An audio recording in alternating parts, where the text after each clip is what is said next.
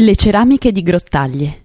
Se Grottaglie oggi è conosciuta nel mondo, lo deve molto all'arte delle ceramiche e agli artigiani che hanno creato uno stile. Che cos'è di più elegante che arredare una casa o apparecchiare una tavola con i bianchi di Grottaglie che esaltano la forma, o con la quadrocromia verde marcio, giallo ocra, blu e manganese che celebrano il colore? E allora perdiamoci nel quartiere delle ceramiche, in dialetto Camri, ovvero Camini, presso la Gravina di San Giorgio, ai piedi del castello di Grottaglie. La particolarità di Grottaglie, diventata l'atelier delle ceramiche, sta tutta nell'aver trasformato un'arte contadina, ruagnara o arte faenzara, in ceramica decorativa destinata ai salotti borghesi.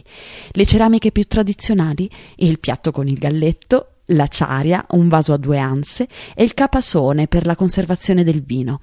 Ma quelle che attirano maggiormente l'attenzione sono le strane anfore dal corpo di donna, ma con evidenti baffi.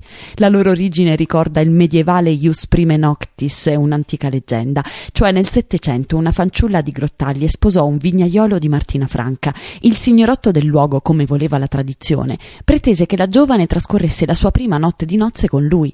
Il marito, deciso ad evitarlo, si travestì da donna per sostituirsi alla moglie, ma commise un errore: si dimenticò i baffi.